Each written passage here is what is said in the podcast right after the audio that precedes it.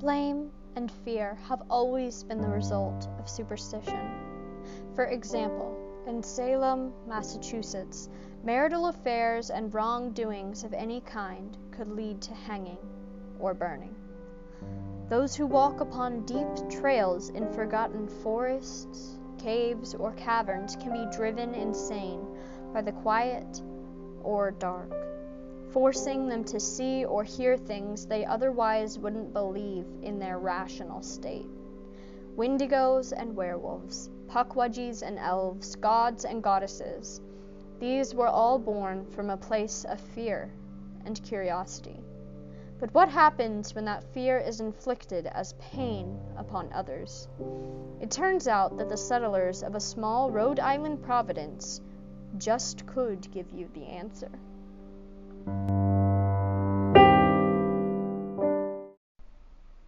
I'm Gentry Odinger, and this is the tragedy of Mercy Brown.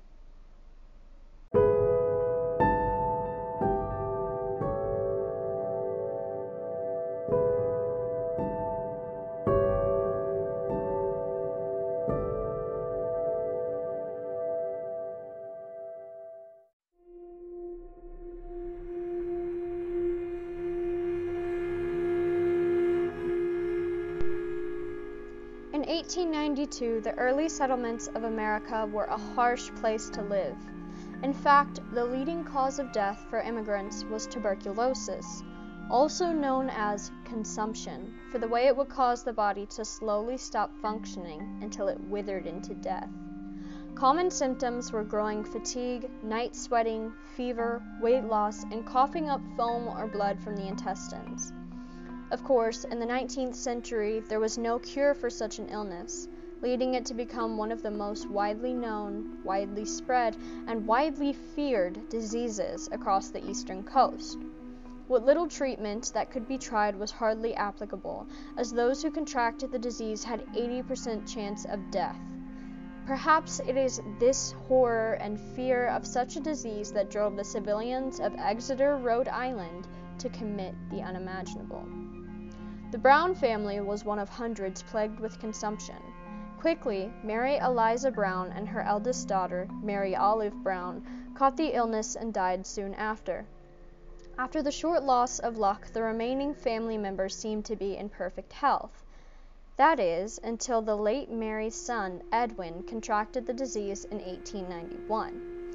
Many doctors and medical professionals advised him to exercise and enjoy fresh air, but that would do nothing for the unrelenting infection slowly taking control of his body. In high hopes that the doctors would be right, Edwin moved to Colorado Springs for a change of pace and renewal of air. It was in vain, though, because he returned to Exeter in 1892 in even worse condition than he had been before he began his travel. And within the same year, his sister, Mercy Lena Brown, was taken by the illness and died shortly after. Now, like I said, maybe it was the fear and panic that turned into hysteria and swept the nation. But the Browns couldn't understand how so many of their loved ones were dying so fast. And with Edwin on the brink of death, with one foot in the grave, the family turned to the most reliable source they had at their disposal superstition vampires. It would make sense that with Edwin dying so incredulously slow that someone beyond the grave was using his life force to keep themselves alive after death. Back then, instead of blood, vampires were rumored to feed on one's life, stealing it for their return from the dead. But who would be so cruel? Well, the family concluded, Mercy just might be a worthy candidate. Word spread quicker than wildfire in the small town, and one March morning in 1892 a doctor, with the assistance of a few locals, are recorded to have exhumed the bodies of each family member that had died of the disease. Having been a, flu- a few complete years, Mary Brown and her daughter Mary Olive had little but skeletons within their graves. According to legend, they could not be the vampires because their bodies were decaying naturally enough to warrant permanent death. Mercy's body, however, was another story. The nine week old remains of Mercy Brown were odd, to say the least. The team found her startlingly filled with life, normal and undecayed. Additional searches revealed fresh blood in the heart and liver, which could only point to one thing Mercy Brown was stealing her brother Edwin's life from even after death. Even as the doctors tried to explain that having the body near pristine condition was not unusual or unlikely of a late 19th century midwinter burial, the townspeople would not hear it. Driven mad by fear and dejection, they demanded no rest until the guilty party was stopped. What did they do next? The answer might just chill you to the bone. The heart and liver of Mercy Brown were cut from her body and burned to ashes on a cold stone slab. Slowly they burned, withering into ashes just as her body had done only months before. The ashes were mixed with water to form a kind of tonic, a potion said to heal the afflicted. Forcing Edwin to drink the remains of his sister, he accepted, hoping it would put an end to the painful consumption of his body and mind.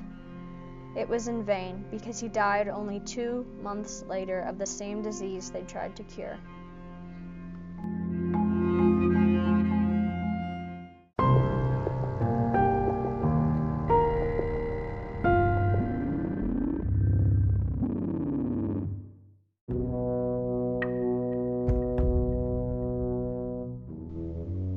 What, then, happened to the memory of Mercy Brown? Perhaps one of the strangest and most gruesome cases of vampirism, New Englanders continued to practice the act of exhuming and burning bodies in a futile attempt to heal what couldn't be prevented. Vampires didn't always sparkle. Sometimes they were cruel scapegoats of human identity we couldn't outrun. Blame has always been in our DNA, forcing others to take the blame we ourselves would never warrant. In the end, there was only ever one kind of monster in Exeter, Rhode Island, and it wasn't Mercy Brown.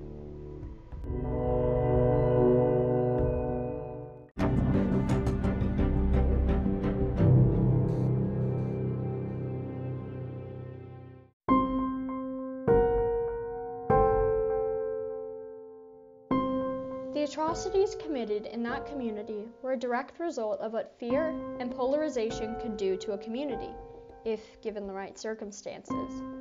Those who said nothing ended up being just as bad as those who committed the unthinkable crimes, aiding and abetting the mutilation of Mercy's body even after death. It is not dissimilar to the greatest tragedies in history genocide in Jonestown, the persecution of the Jews and other minorities in World War II, the slave trade of Africa and Europe, the Cambodian genocide, the Salem witch trials, and a plethora of others. Silence only raises the voice of the oppressor, and I believe this is a fact we would do well to remember in the current political climate. Remember, history is repeated by those who do not learn from it.